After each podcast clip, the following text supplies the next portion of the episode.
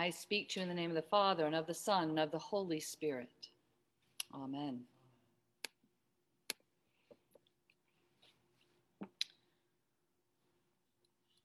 We're in the judgment time of year, the end of our liturgical year as we head towards Christ the King. This year, we hear what are known as Jesus' parables of judgment, all from the 25th chapter of Matthew. This week, the parable of the ten bridesmaids, five foolish, five wise.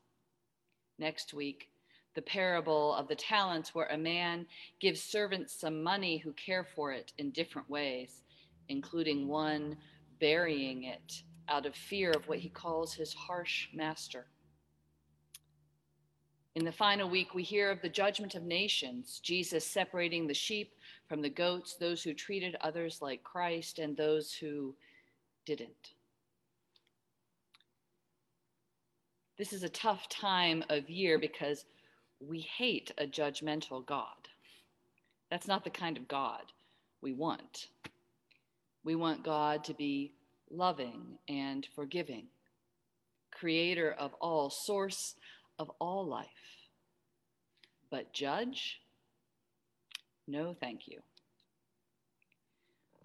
We dislike a judgy God, but come on, friends, we like judgment. Well, we like it when it's aimed at others. And we've certainly been wallowing in it for the past few years, haven't we? Our differences have divided us. They've grown so deep, we can't imagine having anything in common with those people. In the cultural and political wars, our judgment of one another has led to what conflict theorists would probably describe as a level four or five conflict that's when we don't even seek understanding because we're so focused on destroying one another. Now, let me be clear I'm not entirely opposed to judgment. Some ideas and actions are wrong and they need to be judged correctly. But judging someone's ideas, even actions, to be wrong doesn't permit us to judge a person to be wrong, to cancel them.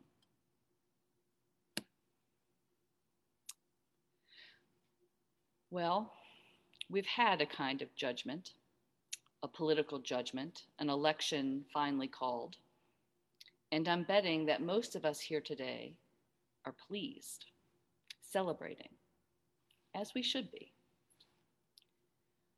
But we also know that we are divided, practically riven in two, as nearly half of the country voted one way, the other half the other way we are at odds with ourselves. In this season of the parables of judgment, we also get prophets, prophets who call people and nations to account. This week, we hear from Amos, the prophet who lived during a time of great division. The people were divided into two nations Israel to the north, Judah to the south the people disagreed about just about everything. Who should lead them? Should it be someone with scriptural street cred, a descendant of King David, even if that relative was corrupt? Or should it be a leader outside the family of David, but who would be like a David, visionary, faithful, righteous? The people disagreed about moral and religious questions, especially about how they should worship. Can they worship at local religious sites, or do we have to all troop down to Jerusalem to go to the great temple? And while people within the society were busy fighting and judging one another, everyone feared the Assyrians, who would eventually invade and overrun the country. At this time, people were eager for God's judgment for everyone was certain that when God arrived to judge the much longed for day of the Lord, that God would judge their enemies. Everyone thought that their enemies would get what was coming to them. their enemies would be defeated and they would be vindicated. But here's the thing our God is surprising and unpredictable. What we ask for isn't always what we get. What we think is inevitable isn't. Longing for the day of the Lord, a time when enemies will be punished and we will be vindicated, well, that might not turn out exactly how we imagined it. Into this enter the prophet Amos. Amos travels from Judah in the south to Israel in the north to deliver his news. He cuts through the arguments about who the king should be. He cuts through the arguments about how and where we ought to pray, even through the fears and anger towards a threatening foreign country. Amos, shepherd and dresser of sycamore trees, someone we might call a migrant farm worker today, Amos is able to see the whole society from the underneath. In his littleness and his faithfulness, he sees the infighting among the people, but he calls out the major problems. They have created a society that oppresses the poor. And even in their own fear of one another and of the foreign enemies, they don't cry out to God for goodness. They don't hunger or thirst for God's ways, but continue building a society that benefits some and excludes, grinds down others. So, why call out for the day of the Lord? Amos asked. You're calling out for judgment on your enemies, but you're going to find God's judgment is for you. It's as if we had fled from a lion and were met by a bear, he warns. Amos, the poor one himself, can see the problem isn't between this side or that side, but with the people, with the society. Throughout his book, Amos warns the people that God has picked them, all of them, to be his people. Therefore, because he has called them, he's holding all of them responsible for the sins of the nation. If the poor are oppressed, all are responsible. If the sick don't have adequate care, all are responsible. If some people, because of the color of their skin, cannot call law enforcement, all are responsible. If there are children separated from parents living in cages, all are responsible. This is the day of the Lord. That is judgment. It might sound like bad news to a lot of us. We hate that judgmental God.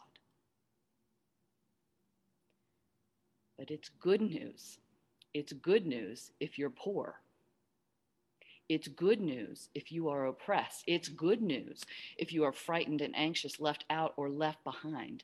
The day of the Lord brings justice rolling down like waters and righteousness like an ever flowing stream. The day of the Lord washes away injustice and sweeps in God's justice and righteousness, a just society that cares for all and oppresses no one, righteousness between the people, where people care for and respect one another.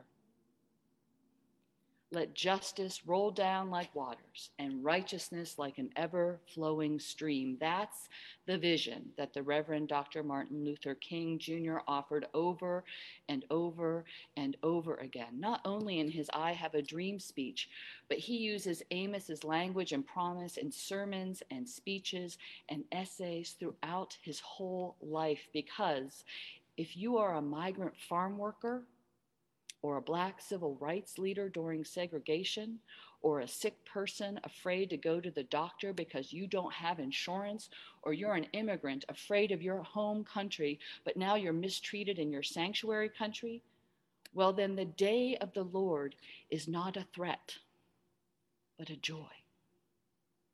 It's not a day of judgment, but of liberation.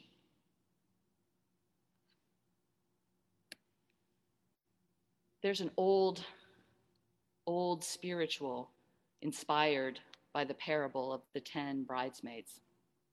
Keep your lamp trimmed and burning. You can find old recordings of it on YouTube with blind Willie Johnson singing it, or you can find new recordings of choirs singing the marvelous arrangement by Andre Thomas. This spiritual encourages listeners to be ready for that time of Christ's coming. Keep your lamps trimmed and burning. That can sound exhausting or even threatening to many of us, having to be ready at all times and ready for judgment. No, thank you.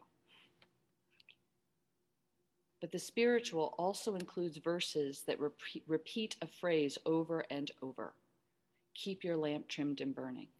And the second verse, children, don't grow weary. Children, don't grow weary. And then darker midnight lies before us. And then the morning soon is breaking. But then every verse ends this way the time is drawing nigh. And this spiritual, sung by enslaved people in the South, was a religious song, but it was also a song about escaping slavery. Keep your lamps trimmed and burning. Don't grow weary. Be ready. Be ready. Be ready for the day of the Lord, for God's judgment, which is joy, which is freedom, when that judgment brings justice and righteousness, pouring forth like a mighty stream to wash away the old society, the society that oppresses the poor, that enslaves people. Surprise, judgment is liberation and joy. And then, and then, one more surprise from God. At the end of the prophet Amos, after chapter after chapter, warning his listeners what the day of the Lord will bring, God reveals that at the end, God will not destroy God's people, nor their country. Rather, it is He who will transform it into a place of justice and righteousness for all. In the end, judgment is mercy. We might find the same is true for those poor bridesmaids. After all, if the foolish ones had trusted that the party was for them too that they didn't have to have their lamps lit. They didn't have to have enough oil. They would have been there when the bridegroom arrived, and they could have walked right into that party he was throwing. We should long for the day of the Lord. For when he comes, there will be justice and righteousness, and there will be a great party of mercy and joy. In the name of the Father, the Son, and the Holy Spirit. Amen.